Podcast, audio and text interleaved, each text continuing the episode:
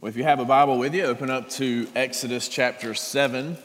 Exodus chapter 7 is where we're picking up in our series through the book of Exodus that we're just a few weeks into now called Rescued and Redeemed. We are looking at the wonderful, amazing, powerful God whom we serve and how he intervenes in our lives to rescue us from our sin, to redeem us and make us his own. So we are picking up in Exodus chapter 7. Before we dive into that, uh, let me pray and ask the Lord to bless his word as we receive it today. Jesus, again, we are so grateful that uh, you have brought us together, Lord, that we can look around this room and see other people in this world who have followed you, who belong to you, who want to give you their lives. Lord, it's encouraging to hear the voices of others singing praises to you. It's encouraging to look around and see people just like us, Lord, who are struggling in different ways and seasons of life, yet here we are looking to you. Lord, we don't want to look to ourselves. There's nothing we can do to earn salvation. Jesus, it is only by grace through faith in what you have done for us. Would you reveal that truth to our hearts today, even as we look at an ancient story, a historical event that happened so many years ago? Would you make it real to us today? It's in your name, Jesus, we pray. Amen. Well, last week, we left off in this grand story of Exodus, and we saw that the children of Israel the people of God enslaved in Egypt, things were not going well. They were excited because they had a plan. They were excited at first. Moses and his brother Aaron revealed the plan of God to them that God was going to rescue them from their slavery to Pharaoh and the Egyptians. But they go to Pharaoh.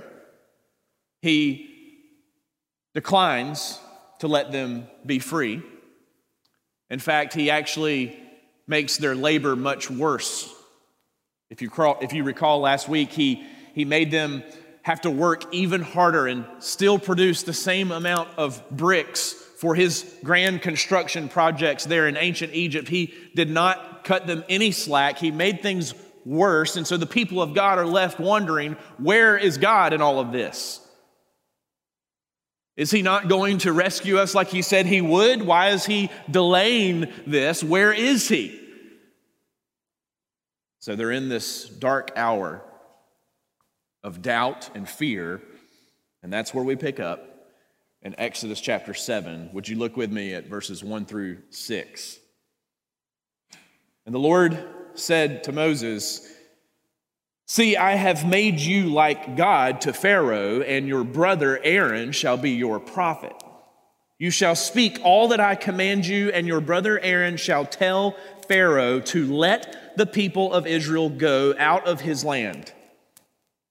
But I will harden Pharaoh's heart, and though I multiply my signs and wonders in the land of Egypt, Pharaoh will not listen to you. You see, we're going to stop right there for a second. When God says, I will harden Pharaoh's heart, this is one of the most difficult passages to interpret in the whole Bible. Well, what does that mean that God is hardening Pharaoh's heart? You see, there's a lot here that we just have to admit that we don't know the answer to. God is God, we are not, and we don't understand exactly everything that this means, but there are three things that we can know for sure. One, God is ultimately in control. Number two, Pharaoh also hardens his own heart, he's responsible for his own sin. And three, God gives plenty of opportunities for Pharaoh to turn from his evil ways and trust the one true God. Pharaoh has time after time for, for repentance, to turn away from his sin. All of those things are true. All right, let's keep going. Verse 4 Pharaoh will not listen to you. Then I will lay my hand on Egypt and bring my host, my people, the children of Israel, out of the land of Egypt by great acts of judgment.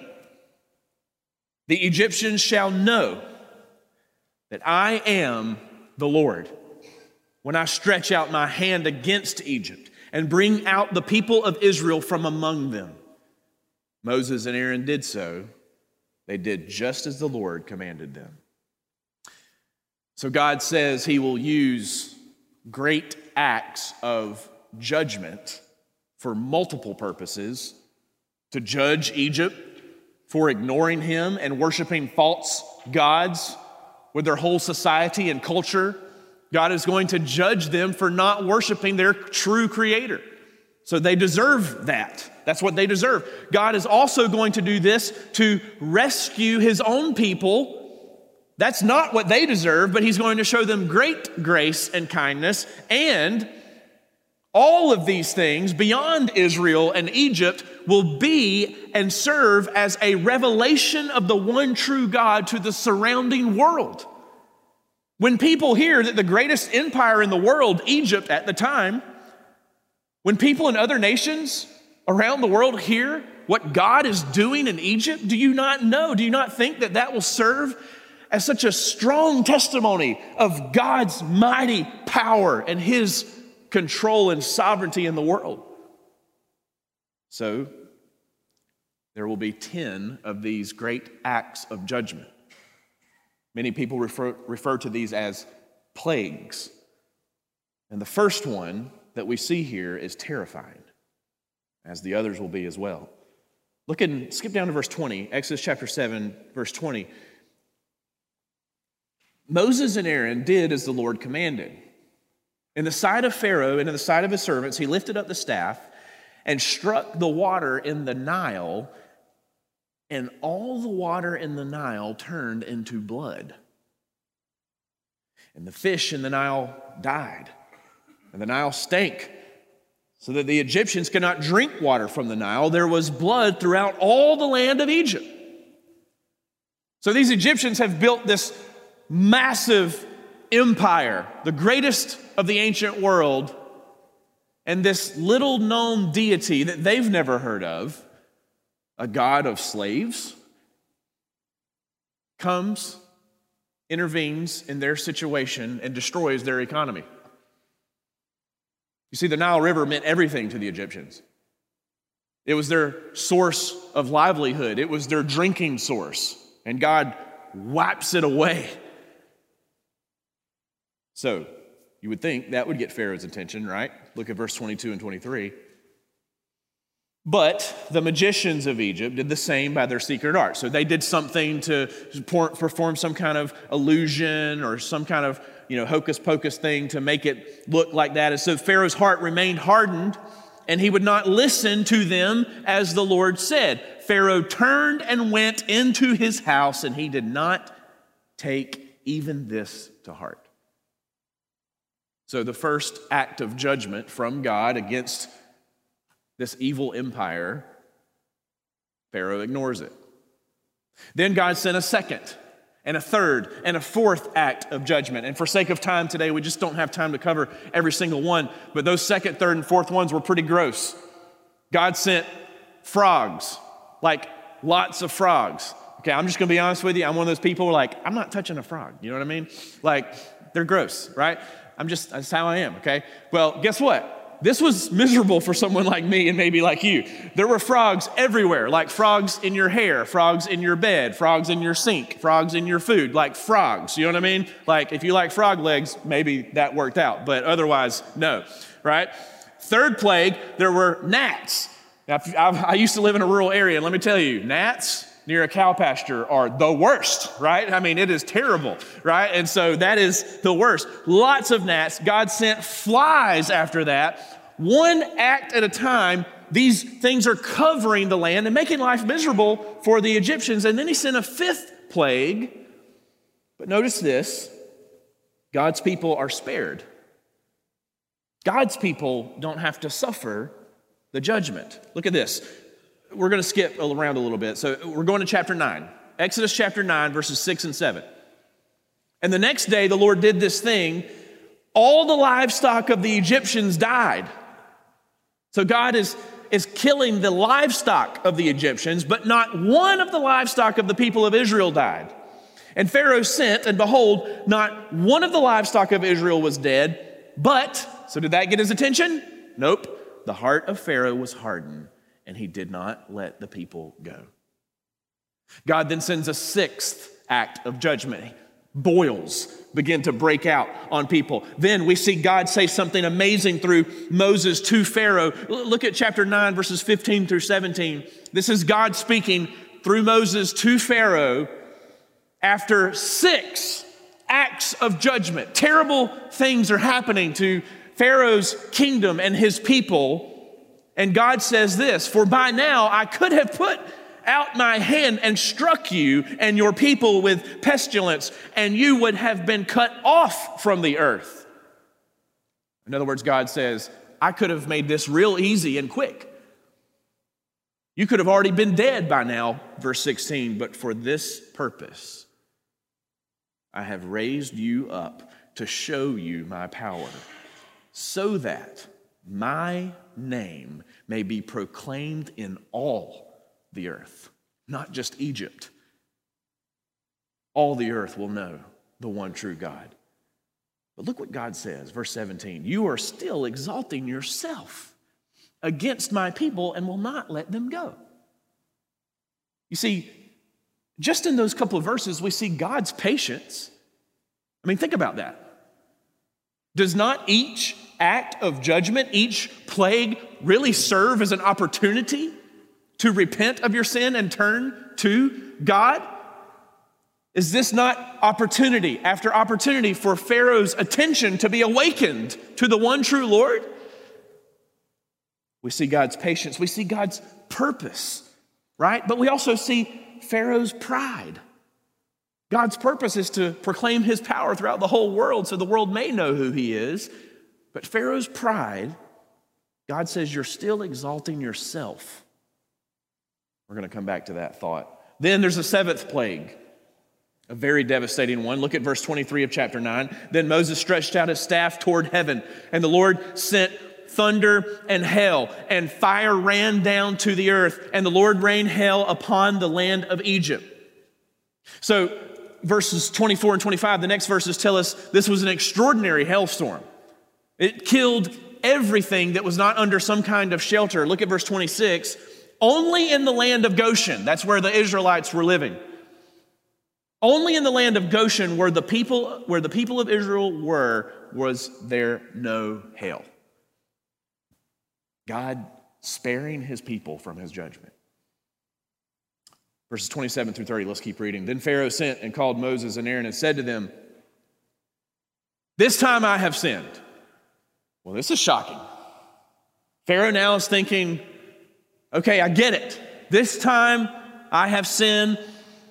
The Lord is in the right, and I and my people are in the wrong. Plead with the Lord, for there has been enough of God's thunder and hail. I will let you go, and you shall stay no longer.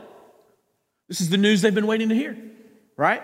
So now Pharaoh's thinking, okay, so the God of the Israelites, he's real, and I've apparently made him angry, right? That's what Pharaoh's probably thinking. But to Pharaoh, he's no different God, our God, the one true God, to Pharaoh is no different than all the other Egyptian gods who control some aspect of nature or the world. He just thinks he's upset this one.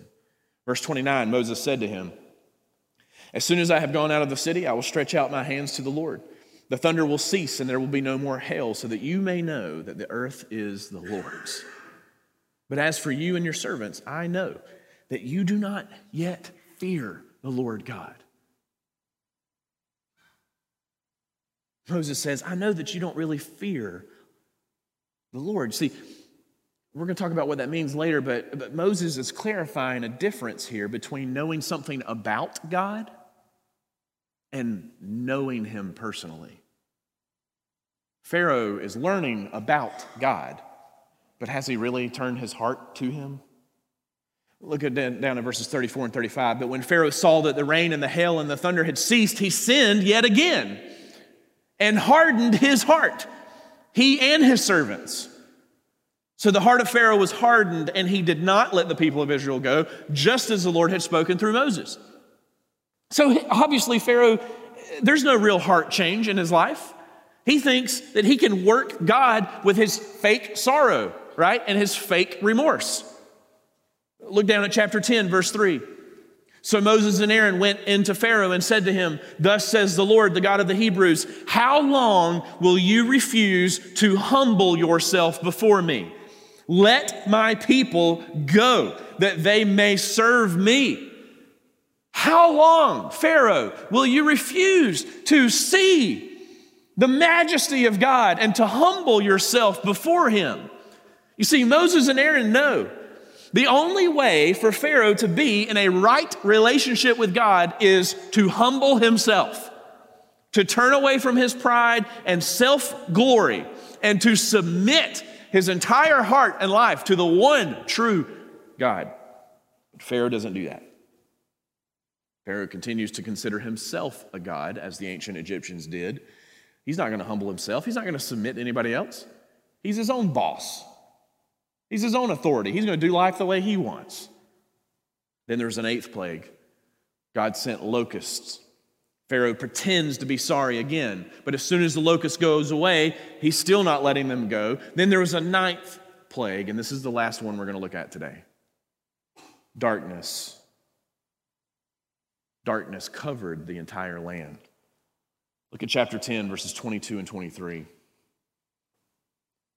So Moses stretched out his hand toward heaven, and there was pitch darkness in all the land of Egypt three days. They did not see one another, nor did anyone rise from his place for three days. But all the people of Israel had light where they lived. Now, if you lost power in the storm, or, or perhaps you've been in a situation where it was just utter darkness and you can't even see your hand in front of your face. Imagine this is a world without electricity, right?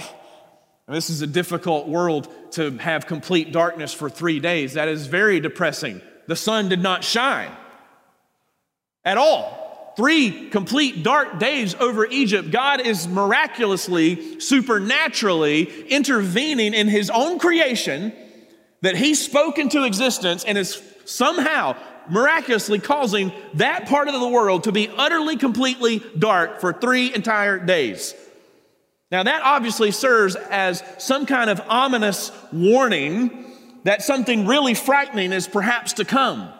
But it also serves as a slap in the face to the Egyptians and their religion. You see, in ancient Egypt, their most powerful and respected God was called Ra, R A. He was their sun god. Hmm. You see there? They thought that Ra, the sun god, oh, he was the greatest. Nobody can mess with him. But here comes the God of their slaves rises up and says, No, the sun belongs to me. There will be one more plague, a tenth one, a final one, and it's going to be the worst one yet. But we're going to pause here. So, next Sunday morning sermon will be about that tenth plague. But we're going to stop here for this week because I want us to see three things that we can learn from these first nine acts of judgment. These first nine plagues or acts of judgment that God sent onto the Egyptians. What, are, what, are, what can we learn from this? Three things. Number one, God has made himself known to all people and demands a response. I mean, that's what we see here in this story today. God makes himself known clearly. And humanity has to do something with that knowledge. Remember what Pharaoh said when Moses and Aaron first asked him to, to, to let the Israelites go? What did he say? Back in Exodus chapter 5, verse 2, you can see it on the screen there. Pharaoh very arrogantly said, Well, who's the Lord? I don't know who you're talking about. Who, who is the Lord? I don't know your God, Pharaoh says. But you see, that was a lame excuse. Because through these plagues, what what did God say he was doing? God's, God was very clear all along. I'm making myself known to the entire world. My people have been living in slavery for almost 400 years. It's been a long time since Abraham, Isaac, and Jacob walked the earth. So I'm going to make myself known amongst my earth that has been broken and tainted with sin, corrupted with evil. I'm going to make my presence known. God Himself is doing this in a land full of false gods, full of idols, full of sin. To the whole world, He's doing this. Look at this, verse uh, chapter 9, verse 16. He said, So that my name may be proclaimed in all the earth. Again, God's been very clear all along. He is making Himself known so Pharaoh has no excuse for not knowing who God is. But guess what? Just like Pharaoh coming up with an excuse, I don't know who God is. Who is God? Who, who am I to say? Boy, we hear that same excuse in the world today, don't we? Well, I mean, how do we know Jesus is really God? How do we, who am I to say that Jesus is right? and Islam is wrong? How, who am I to say that, that, that Jesus is God and, and Buddha isn't, right? Who, who am I to say? But has God revealed himself to us?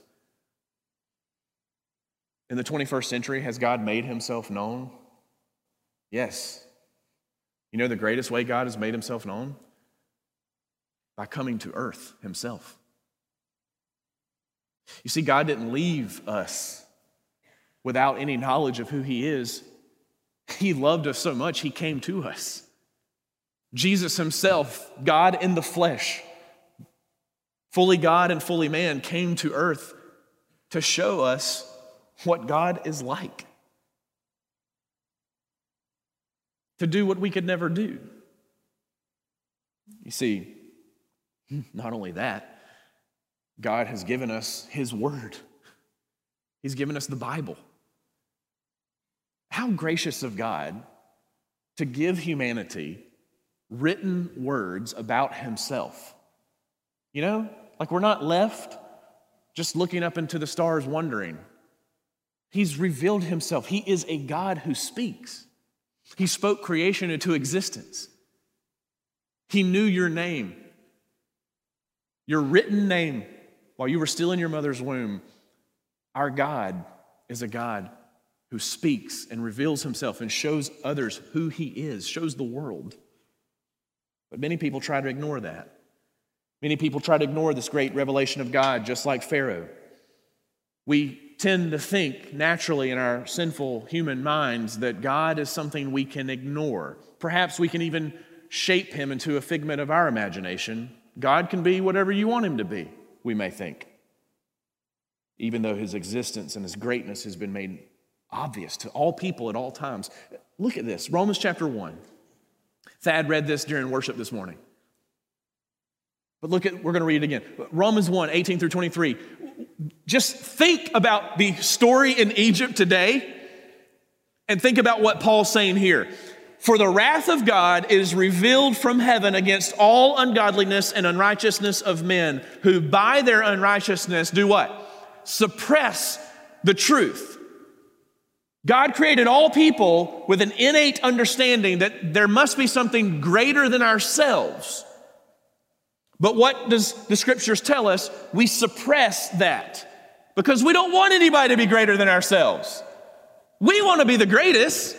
So we're going to suppress this innate desire God Himself wired you with to worship a being greater than yourself. No, no, no, no. We don't want to hear that. We're going to suppress that. We want to be the greatest being. Verse 19 For what can be known about God is plain to them, because God has shown it to them. For his invisible attributes, namely his eternal power and divine nature, have been clearly perceived ever since the creation of the world and the things that have been made. So they are without excuse.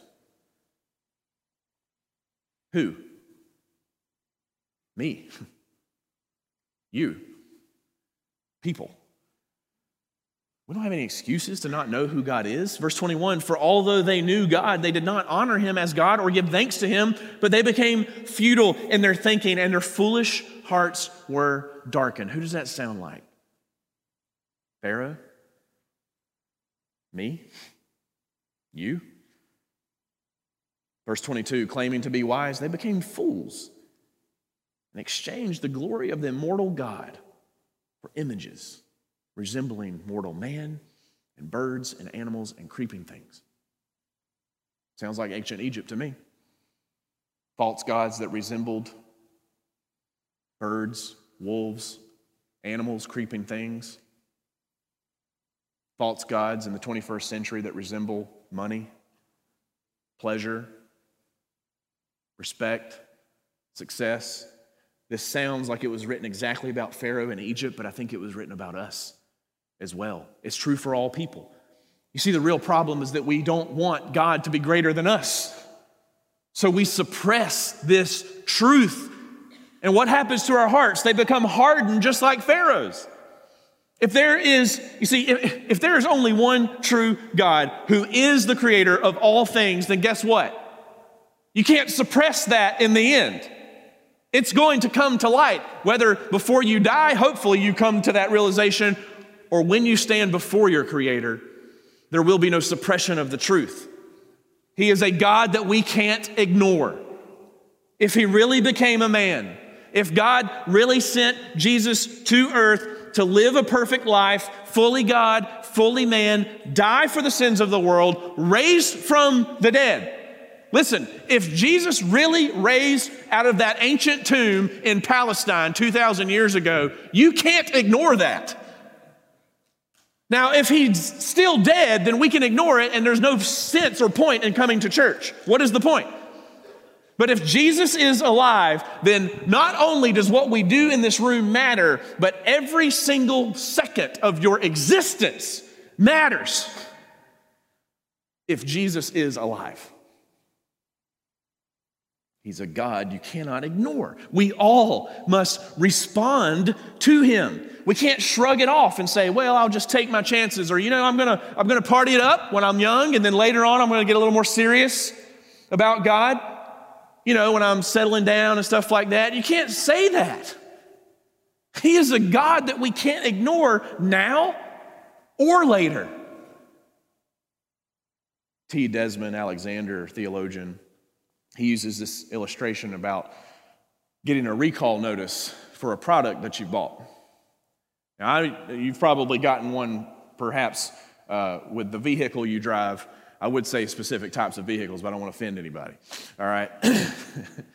but let me just say listen, hey, I'm one to ignore warning signs, okay? Like when my check engine light comes on, you know, my first thought is, eh, probably nothing, right? Probably not a big deal, right? I'm not spending money, whatever it is, I don't want to spend money on it, right? I just need good tires and good brakes. That's all I'm worried about, okay?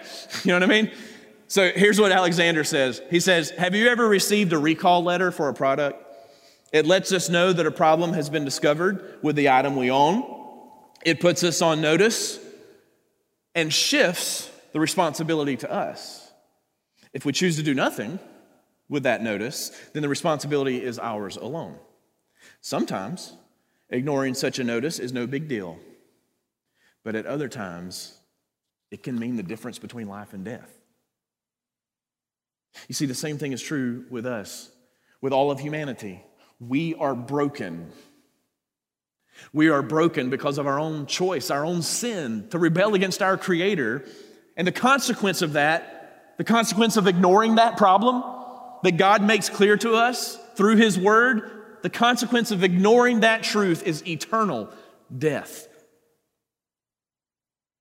God has made Himself known to all people and demands a response. So the question is then, how will you respond? You see, every person who's ever been created will either be the recipient of God's judgment or the recipient of His grace. Let's talk about those two things. That's the second thing we can learn from this story today. You see, the hard hearted, those who suppress that truth, those who ignore the check engine light of your spiritual condition, of your heart, the hard hearted, do not fear the Lord and will live in his forever wrath. That's what these acts of judgment on ancient Egypt are teaching us today. Look at chapter 9 again, verse 17. What, what did they say to Pharaoh? What did God say through Moses to Pharaoh? You are still exalting yourself. Pharaoh, it's not about you, buddy. You're still exalting yourself. You think that you can somehow assert yourself above the Creator God. You think that people should answer to you. You think that no one should call the shots in your life except you. And then look at verse 30. Moses says, after Pharaoh pretends to be sorry for his sin, what does Moses say? You do not fear. You do not yet fear the Lord God. Fear the Lord. It's Halloween season. My, my kids are super excited. But you see, this time of year, we start thinking of the word fear in a very particular way. Like spooky, like jump out, ah, boo, scary fear. But that's not what this word means.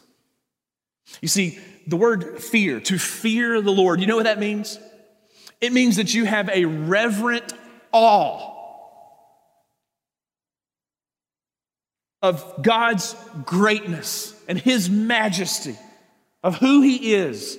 You know what else it means? It means that you have a healthy realization that God's discipline and judgment could be directed at you because He is the creator of all. And if you decide, if you decide to sin against Him, that's like spitting in His face.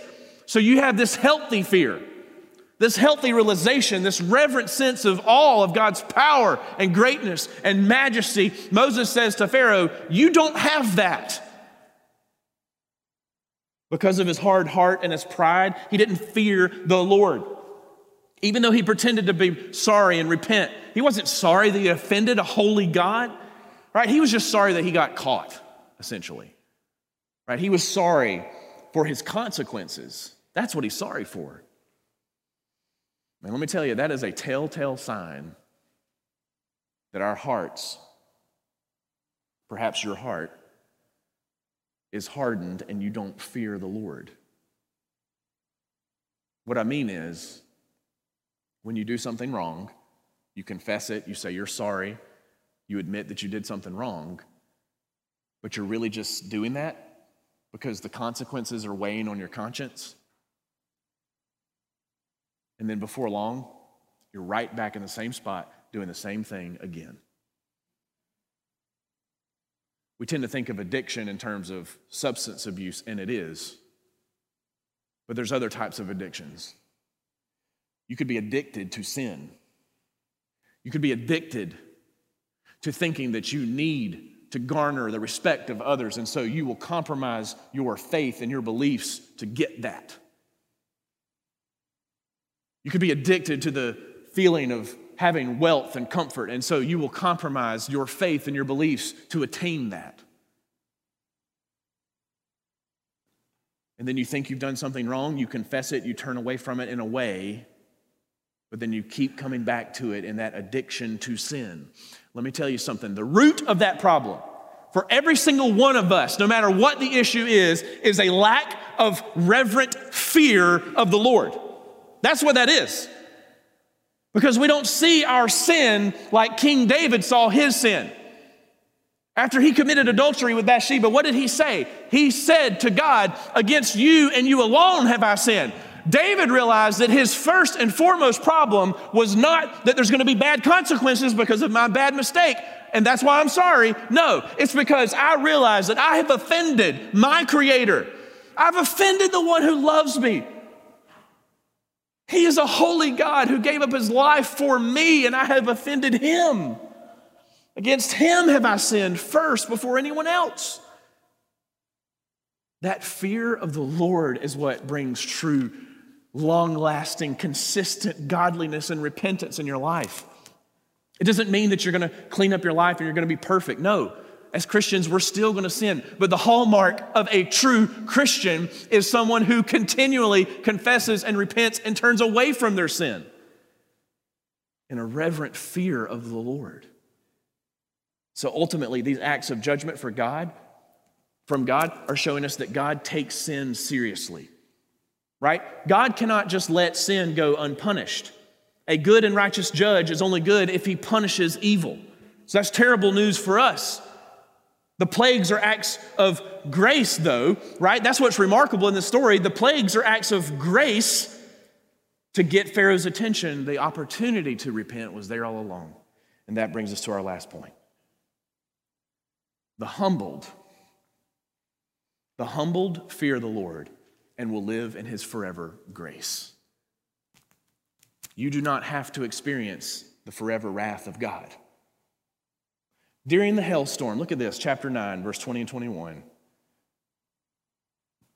Did you catch this? Notice this in chapter 9, verse 20 and 21. Then, this was during the, the God, when he was sent the hailstorm. Then whoever feared the word of the Lord among the servants of Pharaoh hurried his slaves and his livestock into the houses.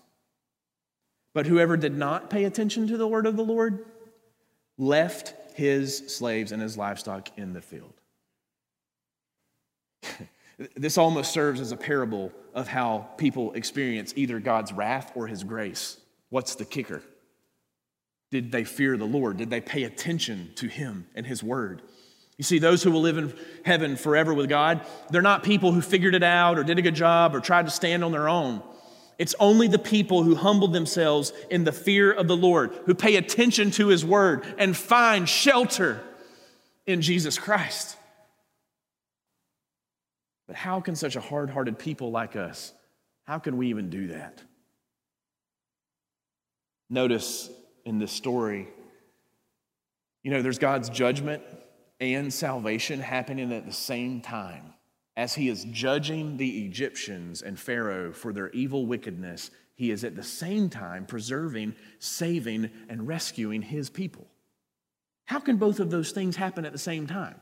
How can God unleash his wrath and his grace at the same time? You know where else we've seen that in the Bible? Before this. Remember Noah and the flood? God sending the flood to wipe out the evil and wickedness in the world, while at the same time, what is he doing? Also displaying his grace and love for his people. Both of those stories point us to the ultimate way that God's wrath and his love can happen at the same time. You see, the, the ninth plague we looked at today, when darkness fell over the land for three days, that I'm going to give you a little spoiler for next week. That darkness of three days preceded the 10th and final plague, which we're going to look at next week, which is the death of all the firstborn sons in the land. Author Tim Chester and other commentators have reminded us of something very remarkable that you, we just have to wrap our minds around. And I want to share this with you. You know, that three those three days of darkness. You see, many years of later, there would be three hours of complete darkness that would also precede the death of a son, the Son of God. You see, as Jesus hung and died on the cross, what's happening at the same time? God is unleashing his wrath and his judgment against all evil. But Jesus is absorbing that into himself. And at the same time, what are we getting? The humble who fear the Lord are receiving the grace and the kindness and the mercy of a loving God. It's the cross we must look to.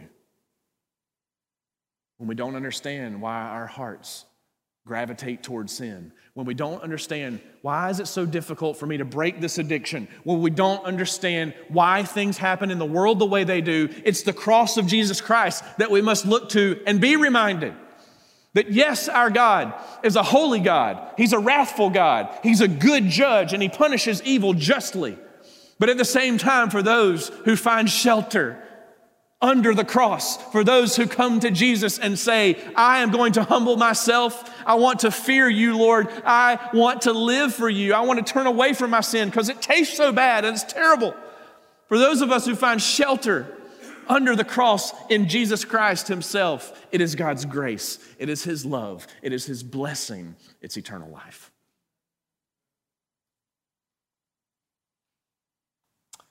God's people were spared from the darkness of Egypt that day, those three days. They remained in the light. Listen, if you turn to Christ today, let me tell you something. Your life might get harder. Probably will. I don't want anybody to think that coming to Jesus means you're getting an easy life from this point forward. It's probably going to get worse because you're going to be following Jesus in a very antagonistic world that hates him. So you go figure that out. How's that going to work? It's not going to be easy, but it's not about this life. It's about fearing the Lord and looking to the next life, eternal life in Christ, living forever in his presence, being called by his name, being known by him. You see, Jesus put himself in your darkness so that you could remain in the light. That only becomes true for us if you repent, not like Pharaoh, not this fake stuff, but truly coming to the Lord and just humbling yourself and saying, God, I am sorry. I am so sorry that I have tried to be you.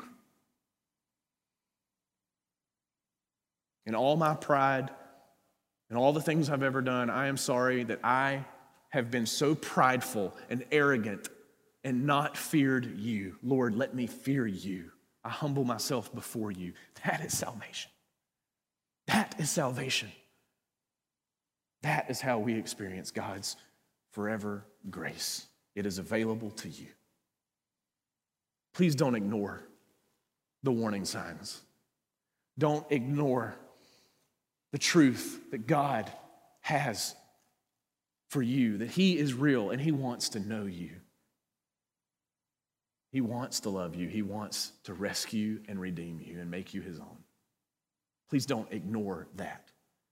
Our God hates sin, but boy, does he love us. Praise Jesus. He died for our sin in our place, and he's alive. He rose from the grave. He is a God we cannot ignore.